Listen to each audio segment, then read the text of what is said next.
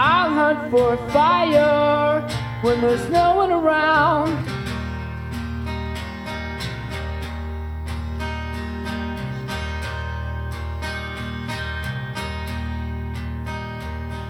And sometimes I'll dig underneath the ground. You're listening to To Whom It May Concern, a live monthly show at Rafa's Lounge in Echo Park, California, where folks read their letters on stage real letters they've written, letters they've received, correspondence back and forth, or letters we wish we could write.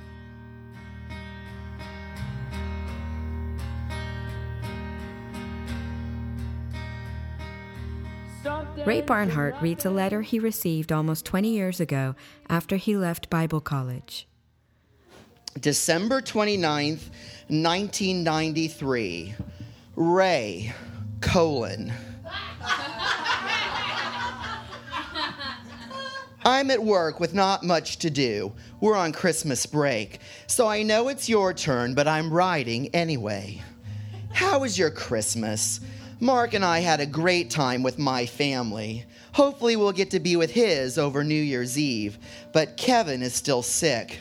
Sunday, his fever reached 103.7. So, like a frightened new mother, I took him to Freeman Hospital's Mediquick. The doctor probably thought I was crazy, but humored me and gave us some medicine anyway. We were praying for you and your parents over the holiday. Did you tell them that you have decided that you are gay? If so, it must have been hard for all of you. I'm really sorry that I didn't get to see you this weekend. I have so many questions to ask. It's most likely none of my business, but you. You told me, so I figure you must expect them. You didn't have to tell me. I never would have found out. This was before Facebook. Um, when we were at Ozark, you were one of the most confrontive friends, and that's one of the things I appreciated about you. Remember after Heather Johnson's funeral, Mike's sister, you were very upset with me because you thought that I didn't show enough emotion. She was not a Christian, and you thought that I didn't care enough about that. You were wrong. Then, when we had our first recent conversation, you said that it was a relief not to have the weight of the salvation of the world on your shoulders. if I would have been thinking clearly, I would have reminded you that it, the salvation of the world, was never on your shoulders. It was on Jesus's. It was merely your job to, out of love, let other people know of the victory he has already won. On the phone, you also said, No, I did not tape our conversation, that being a Christian. that being a Christian in New York is not a popular thing. Well, being a Christian anywhere is not a popular thing. It might be harder in New York, but what did you expect when you moved there? Are you turning your back on the truth because the truth is not the in thing? I hope not. What do you mean when you say you, you feel free now? Does that mean you're now able to do whatever feels good and not feel guilty? Ray, you of all people should know that the guidelines God has placed in His Word for our lives are not to restrict, but to provide the only truly abundant life. I know, I don't know the kind of struggles you have gone through. I am trying to understand where you are now and how you feel in relation to how you used to feel. Please know that I don't want to be cruel or hard. If you don't want to answer any of my questions, of course, you don't have to. You also said that you are attracted to men and women. How are you attracted to them differently? Are you still sexually attracted to women? I say still because I know that you were at one time. Laura and I are proof of that. you were attracted to us. What has changed? Now, I'm going to stop right here for just a moment and talk about the complexity of life. You know, one of the things about life, I, you know, uh, believe me, I'm gay, you know, like they don't get gayer. I, when I was in college, I really was, I thought I was in love with Michelle. And I, Uh, you know, we were like Andy and Ducky and Pretty in Pink, you know, like the whole thing we all know now is like Ducky's gay, you know, he just didn't know it at the time, but he's gay, you know. So there's just this complexity about life that, like, yes, I was in love with her, you know, in a way. And then there's also another complexity about life, which I, I'm reading this like in a very judgmental way, like she's trying to, you know, throw a dagger at me by writing this letter and and I think there is that going on. Don't get me wrong. You know, maybe you haven't figured it out, but I wasn't the easiest 25 year old to be friends with. But at the same time, I do think there was this part of her that was right. You know, she was a 23 year old girl. You know, she was just trying to figure out. One of her best friends had told her something. There was a big piece of information. It was just her way of processing. So I'm just going to go back just a, a teeny bit and read the rest of the letter in the way that I hope that she meant it. So I know I don't understand the kind of struggles you have gone through. I'm trying to understand where you are now and how you feel into relation to the way you used to feel. Please know that I don't want to be cruel or hard. If you don't want to answer any of my questions, of course, you don't have to. You also said that you were attracted to men and women. How are you attracted to them differently? Are you still sexually attracted to women? I say still because I know you were at one time. Laura and I are proof of that. I'm not going to read like that. Um, you were attracted to us. What has changed? I guess that is all for now. Is that enough? I would love for you to write me back and answer some of these questions. Like I said, I will understand if you don't. You are my friend, and I do care about you. That's why I try to understand what you're going through. Take care. I'm constantly praying for you. I also pray that I treat you, and everyone else for that matter, in a Christ like way. I know that I don't always do that. Be patient, please. Love always, Michelle.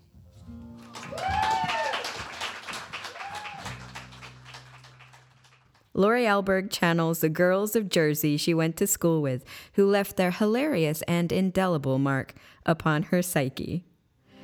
Dear Gino, I have been wasting a lot of my sister's nice stationery trying to write you a letter. I know if I saw you in person, I would kick you in the balls. Hard. Instead, I thought I would do the civilized thing and sit down and write you a letter. I got a lot going on in my head, so I figured this was the clearest way possible I could tell you all that you need to know. First of all, I'm not sure if you remember me. We met about two months ago at the Livingston Mall near Contempo Casual. you showed me your new Z Cavariccis, and you said that you liked that my hair smelled like grapes on account of my new Aussie scrunch spray. we then went downstairs to look at cassettes at Sam Goody. I told you I like Poison and Warrant and Bon Jovi, who I was fortunate enough to see in concert. Then we laughed at the hippie when he came in and asked if they had a new Rolling Stone CD. You said he was retarded because the Rolling Stones were dead and there was no way they had a new record out. I expressed how displeased I was in your use of the word retarded on account of my cousin Teresa's son has mild retardation on account of an extra chromosome. You apologized and you said you would make it up to me, and like a gentleman, you said you would buy me dinner. we went to Nathan's. You got a hot dog with relish, I got some fries, and one of those orange drinks they only sell at Nathan's. We walked a bit, and you showed me your car. You were really proud of your car. I remember everything so clearly from this day because it has been on my mind. I was recounting the details to see if there was something that I have missed. It could have been any ordinary day at the Livingston Mall, but I fear this was no ordinary day. By the way, you were wrong, the Rolling Stones are not dead. I'm not gonna lie, I was excited you paid attention to me because you were older and you had a car. Maybe I was a bit immature back then, but in a way, I was grateful to you. You see, shortly after our meeting, I started getting more attention from the boys in my grade, I was never one of those girls the guys looked at, but maybe now because I was a girl with experience, they wanted to hang out more. It could have also been because I was losing weight on account of my experimentation with bulimia.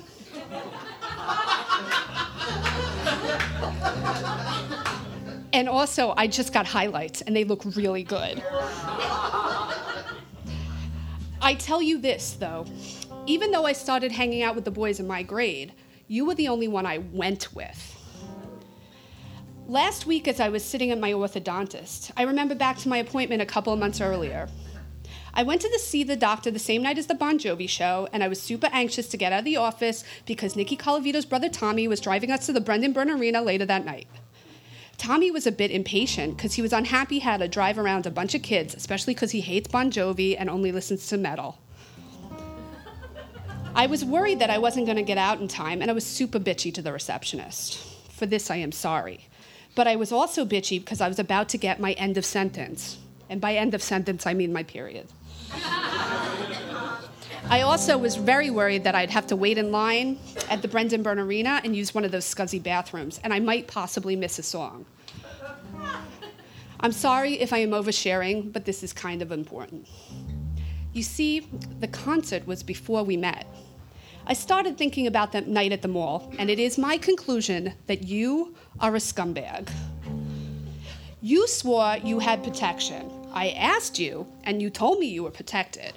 But the more I think about it, the more I realize that if you had protection, I would have seen you put something on.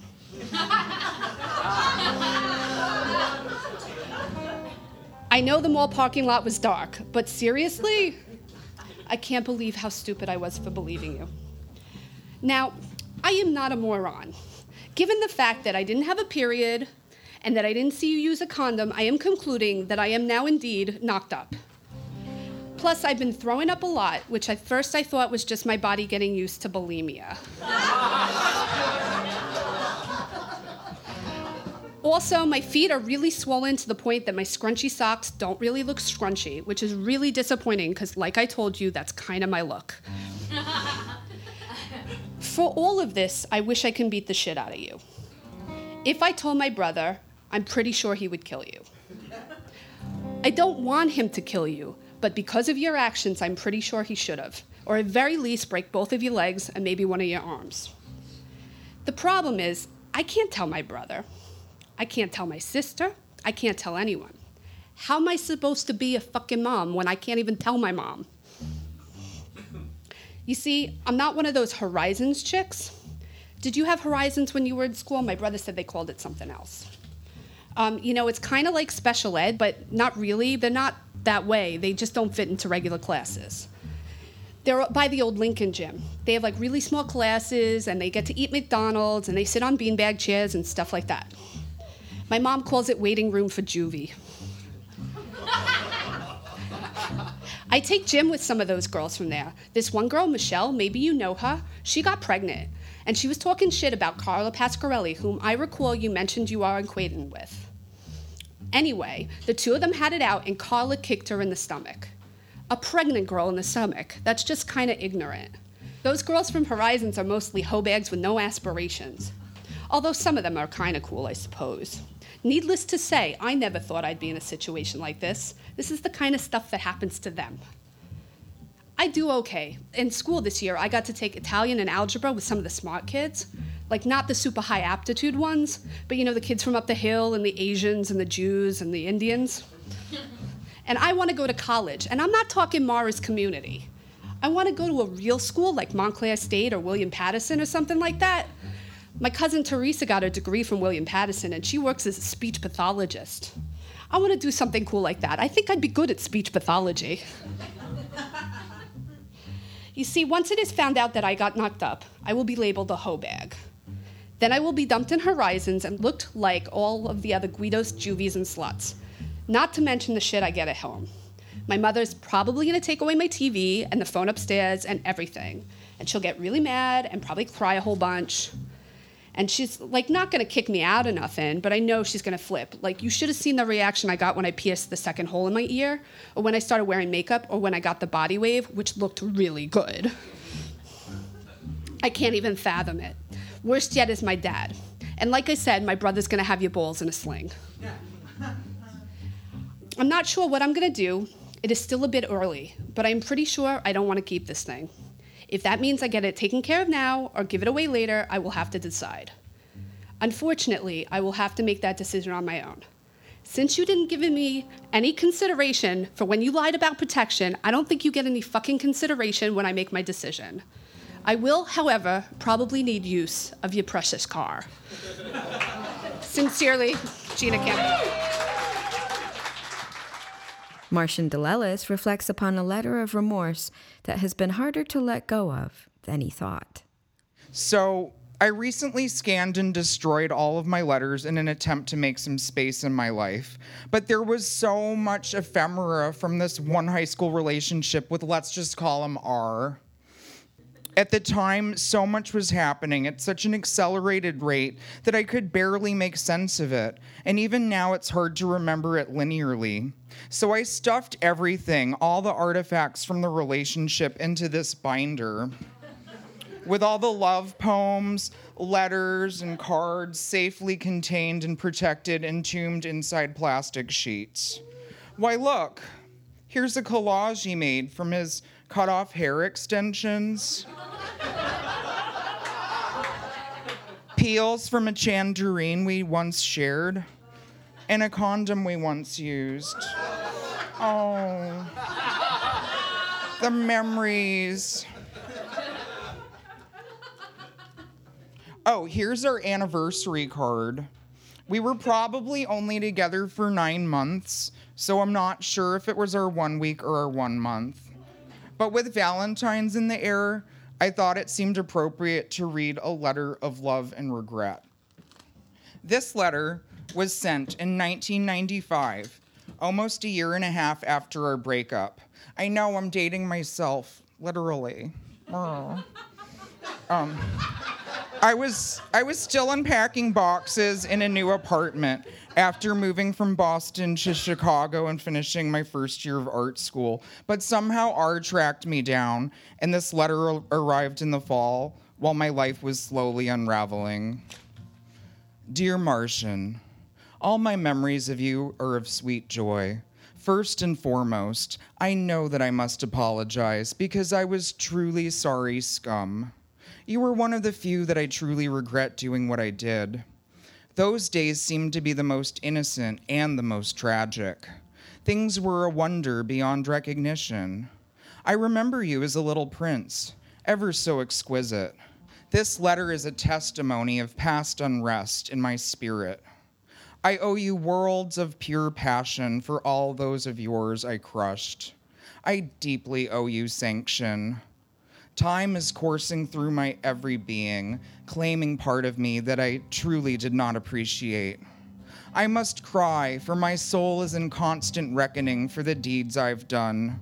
No excuse may heal the scores of whips upon yourself caused by me. I duly apologize, with my heart, which is now caged in shame, and my mind, which reaps the bounty of ignorance, selfishness, and waste. My heart aches knowing how much I hurt you. My only peace is knowing that you've progressed on from me. I yearn to see the forms your creation has yielded, your paintings, sculptures, and other artwork, children of beauty. The power you possess is not known to you yet. It spans reaches of unimaginable greatness. I wish to give you my peace, which only little exists, until yours is wholly replaced. With undying passion, I wish to correct my wrong. May I try to make it up to you? I'm not asking to come back into your life, for I have no right and do not ever deserve another chance at a gift so precious as you. There is so much I wish I could explain. There's so much that has occurred in the small amount of time that it astonishes even me. All the challenges that I have undergone and overcome I wish my joy could be yours. Well, the chaos of realities of the, this earth, the sickness of pleasure. My heart cannot possibly forget the seeds of love that you planted in my soul. I apologize with all my being. Every day I try to live my life a little more caring and considerate with you in mind. When I think of all the things I put you through, I cry. My soul will never be at rest until I am able to do right by you. I was watching a special on TV about Serb concentration camps. At one camp, The guards were known for torturing the women. One woman had all of her good teeth removed with pliers, and the guards left her bad rotted teeth in her mouth. I realized this is what I've done to you.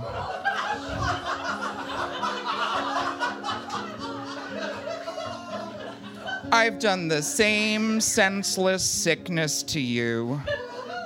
Please, if you can find it in your heart and in your soul to allow me to give you back to you what I have taken from you, I would like to try. When I was with you, it was all so fantastical that I was not truly aware of what was happening.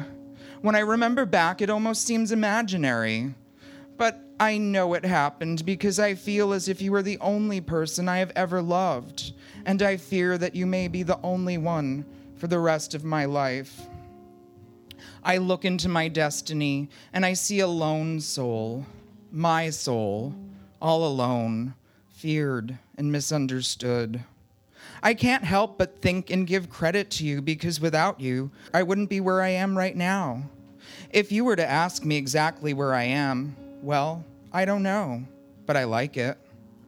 It's not the greatest place, and I am by no means close to being where I would like to be, but I am on the road there, and it's a learning experience. I have just come to find out that I have an old soul. I am very happy about that. It explains a lot of things to me, like the fact that sometimes I feel that I am in the wrong time. There's a piece of me that explodes into consciousness for a brief time. Its identity was Baby Universe. With Tracy's help, we produced the beginnings of a comic that is called Immortal Madness. She brings visual life to my words. I felt good because when I was talking to my psychic, she slightly mentioned Baby Universe. I had never told her about my club life or about Baby Universe, but when she was telling me about a few past lives, she said, You were like a baby of the universe. I gagged. It confirmed in me that she was true and real. I asked her advice about a lot of things. It helps me have peace of mind. But I can never truly have peace of mind until I do right by you. I cannot write anymore because it hurts to believe that I was so selfishly devilish. I'm truly sorry. Please, let me know what I need to do. I'll do whatever you say. P.S. Your money is on its way. Promise. Beyond the flesh. Dear R, look, don't worry about the money. I'm not even sure what, if anything, you owed me. And after 19 years, it's long past time for me to forgive and forget. I made some bad choices when I was with you that impacted my life for years. And for so long, I blamed you as if I was some kind of victim. But in reality, I made bad choices and didn't have such great boundaries. You didn't exactly force me to take the drugs. I could have called it quits when you walked out of Lord and Taylor with that fur coat for your drag act instead of bailing you out of jail. I should have said no to you when you had me cash envelopes full of checks at the ATM without first making sure that they weren't stolen from unsuspecting sex club patrons. I could have distanced myself from you at any point after the phone call from the authorities, the breakup letter from Citibank, or your suicide note. But instead, in typical Cody fashion, I wanted to help you get better. Worst of all was what I put my nervous parents through. But I was 17. I was young and stupid. Fast forward, Providence 2006. Just as I'm getting it together from a short stint in New York to move to LA for grad school, I got your e postcards and the message you left my mom impersonating Moni so you could get my phone number. Funny how you seem to pop up during these transitional times. I'm sorry I didn't respond then either, but I didn't want to step backwards into that feeling of chaos. I find it's much easier to make rational choices when you're not in love, and maybe that's why I tend to stay single. But all that hasn't stopped me from wondering from time to time what has become of you. Have you become a famed drag queen? An accomplished poet? A toothless meth zombie? Had the years been kind to you? Did you prematurely age, become bedridden with super obesity?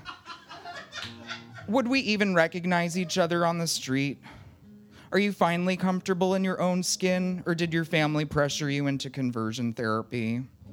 Had you joined some kind of recovery group for shoplifters, perhaps, and found true love and settled down? I occasionally Googled you, but as you're probably aware, the ubiquity of your name makes tracking you down almost impossible. Then, when Jane asked me to read a letter for her show, and I looked back at yours, I felt myself swept up in the words. Well, except for the Serb concentration camp bit. I feel bad I never truly forgave you in an official way. What kind of unforgiving asshole am I? I considered replying to your e postcard, but didn't want to risk opening the door to that feeling of chaos. I had forgiven you in my mind, but feared contacting you would lead to unnecessary upheaval. It's 3 a.m. on Christmas Eve. I'm visiting home and I can't sleep from jet lag. I'm using my top game DIY NSA tactics to cross reference your last used identifying information on Google image search, but nothing pops up. The only place I'm able to narrow down search results is on a background checking website. Fine, I'll pay the $39.95. Maybe I can write it off for research. It had come to this. I'm glad to see you're still kicking, I think, though I did see the string of misdemeanors ranging in letters of the alphabet, and then the felonies.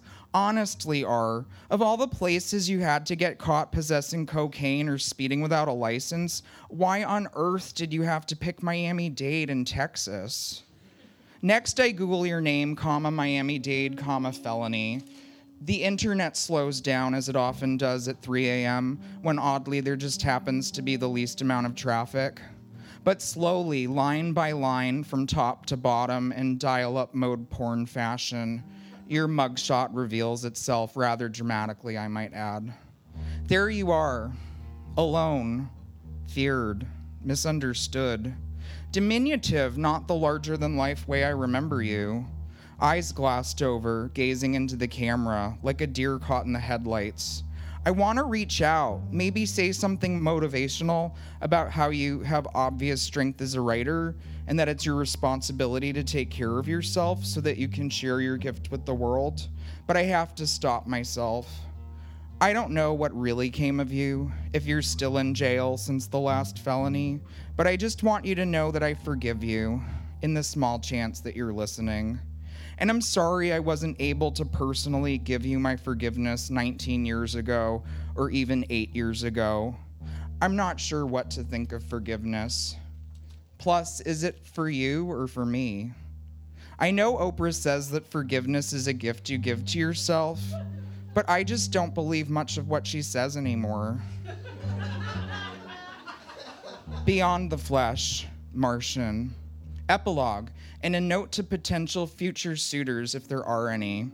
Hi there. Love with me doesn't have to be this extreme, dramatic, or intense. I'm a great person, but I need space to be creative and make things and time alone to worry about the future. I'm a delicate flower, and there'll be some things you'll find out about me over time. I'm well aware it's a lot to ask of somebody, and if things don't work out between us, hey, I promise to at least change your name before I read your love letters to a room full of people or on a podcast. Thanks. Margie McGee improvises a hilarious, albeit unique, Dear John letter. Uh, Margie is going to improvise a letter. She's going to improvise a letter based on your suggestion. We've had in the past, we've had a revenge letter, a scarlet letter, and a divorce letter. Right? So, what kind of a letter has Margie received? A Dear John letter. All right. Please give a really big, warm round of applause for Miss Margie McGee.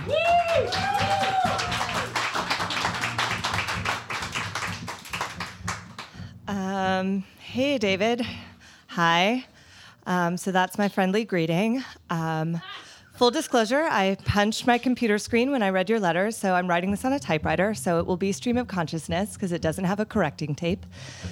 So, just gonna write what I'm thinking.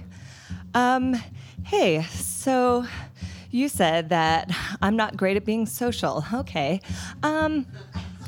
What's weird is that you always walk two paces in front of me and you never really introduced me to anyone. So I didn't really feel like maybe that was all on me. But I get it. I get it. I get it. Full disclosure, I just strangled a spider. but it's just a way for me to feel my feelings and not put all the blame on you. Um, also, maybe you should know that I'm a little bit pregnant. Um, I have a feeling you sensed that right before you left because you were like, oh, your boobs are getting bigger. And I was like, cool, that'll keep him here, right? And then you left, and that was unfortunate. I'm thinking I'll probably have this baby just because I think maybe we should see each other again, and that's a good way for me to get to you. Um, we never really talked about it, but do you have any other children? Maybe this kid would like a sister or brother. Maybe it's twins. I don't know yet. We'll see. I'll give you one if it's twins. that seems fair. Um, I'm just going to tell you I had a couple complaints about you, too. Um, one time uh, I was wearing all of your clothes because I was a little bit bloated. And you pointed at me and said, "Hey, Dad," and I'm not sure. I'm not sure. I said, like, hey, maybe you should go to therapy because that seems like a really weird thing to say to me just because I'm wearing man's clothes. I'm not your dad. Um, and then you didn't go to therapy, and then you spoke to me as your father for a while. Um, I'm not going to get into everything that you said because I think you remember it, but I'm not an alcoholic and I'm not um, a hobo who lives in a cardboard box who you worry about on occasion. I think if you have time, you should seek out your father. Full disclosure, I just scratched my thighs and made red marks on them so I can remember this moment in history. Anyways, I'm not sure I totally get why you left me, but I'm excited for you to meet your child or children. Please give me a call at any of these 14 numbers. I got a bunch of new cell phones that have really easy numbers to remember so that you can call me and get a hold of me and make sure that we are a family at some point in the future, a modern family, if you will. Anyways, I'm going to go watch that right now because it's a good show and we used to watch it together, but you would fall asleep and then you would ask me to rub your toes when you would wake up. And I would because I'm that kind of girl, remember? Anyways. Um, I hope you're doing great, I guess. And I'm going to go urinate on the letter that you left me and pretend like it never happened. Treat it like a pregnancy test. And if it comes out with a smiley face, I'll know we're having a baby. And I will keep you posted. Anyways, um, that was a lot of M's. Sorry. I got stuck on the typewriter. You know me. Miss you, love you, bye, Jen.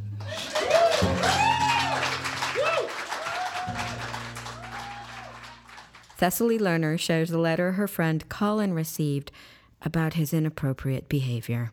Thank you, Colin. Dear Tish, I don't know whether you want to hear this. Since this came to me, the only thing I feel right about doing is giving it to you exactly as I got it, since it took place on your property. Pegasus Security called me on Wednesday morning, uncomfortable and concerned. On their nightly rounds Tuesday night, your outside and downstairs lights were on. Quote A large, white, young man, about 200 pounds, naked from the waist down, and wearing a grayish shirt, was exposing and fondling himself under the lights for 30 to 40 minutes. End quote. Later in the day, I met a neighbor at Market Hall who had been out walking her dog late Tuesday night. She approached me with the same story. Pegasus turns in a nightly police report and noted the situation.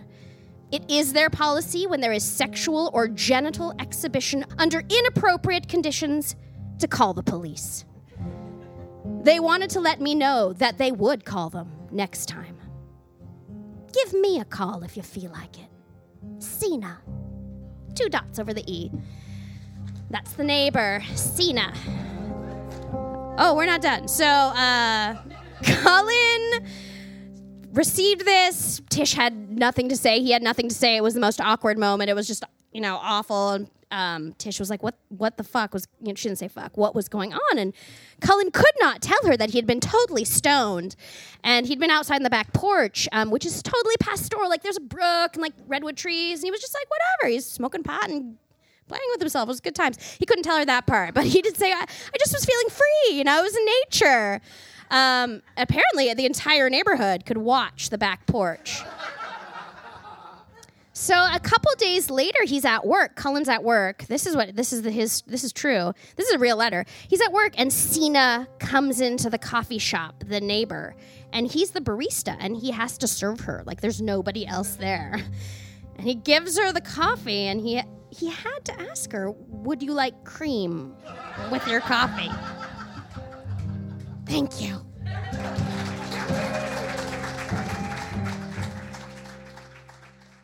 I read a letter to my car because in LA, who doesn't love their car?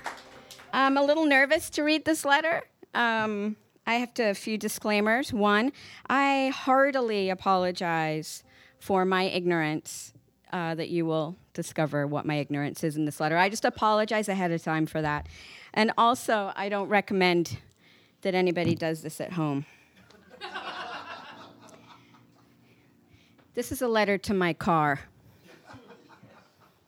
Dear Goldie, I wanted to take this opportunity to thank you publicly for your tireless commitment, your grace in navigating the beast that is LA traffic, and your stoic performance in the dodgiest of situations. My decision to partner with you was questioned by all. How truly reliable could you be given your age and, frankly, the wear and tear of your past experiences visible to everyone? It wasn't necessarily love at first sight, but there was an ease, a comfort, like we had traveled this road together before. Then, of course, there was your nickname, your moniker, the label that would stay with you always Goldie. You defied the odds, surprised everyone, including me. You've remained strong, reliable, and in my eyes glow more brightly now than ever before. The quality I admire in you the most, however, is your discretion. Who could forget the night I popped into 1648 to sit at the bar and enjoy a special select microbrew? Remember the young man I described who wavered in the doorway, clearly remembering times past when the fanciest beer on tap was Bud Light? He seemed wary of the ironic mustaches and bowls of fancy nuts. He took a few faltering steps, eyes darting rapidly over short woolen pants, leg warmers, skinny jeans, and jaunty hats. Budweiser, he muttered in a thick accent. I held my breath, knowing the barkeep could land either side of Dickhead, but she kindly shook her head and answered no Budweiser, and poured him a comparable pint. He took a sip, grinned, and sat precariously atop a stack of chairs. Odd choice to place oneself, but he was grinning, so who cares? I turned on my stool and smiled at him and then swiveled back, grinning my own self. This went on, grinning, swiveling, drinking, grinning, swiveling, drinking, and then I got bored and left. On my way out, I waved at him like an idiot. Who waves at strangers in bars? Once on the street, I scanned the shadows for you, Goldie, always waiting patiently no matter where I chose to roam. Out of the corner of my eye, I see the young man exit the bar and lean up against a lamppost, watching me. I crossed the street, and moments later, he crossed the street. I got inside of you, Goldie, and was immediately transfixed by my phone, head down, eyes focused on that tiny glowing screen displaying some piece of gormless Facebook babble. And then there he is, the young man, opening my passenger side door, getting in, and sitting down. facing forward. My mouth dropped open, incredulous, and yet I say nothing. he turns only his head. So he's facing forward. He turns only his head. And he says, Hola. Hola, I whisper back. then we both resume facing forward in silence, just both of us sitting, staring straight ahead. Like a complete ignoramus, I string a few words of Spanish together. ¿Dónde está before cerveza?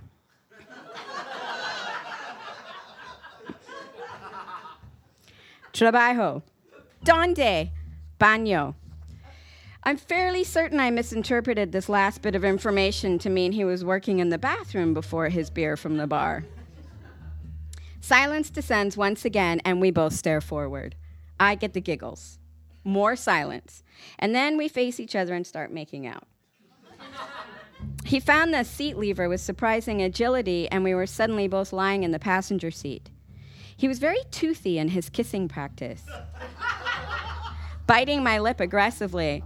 Having no clue how to say, dude, please don't bite me in Spanish, I tapped on his front teeth and said, no.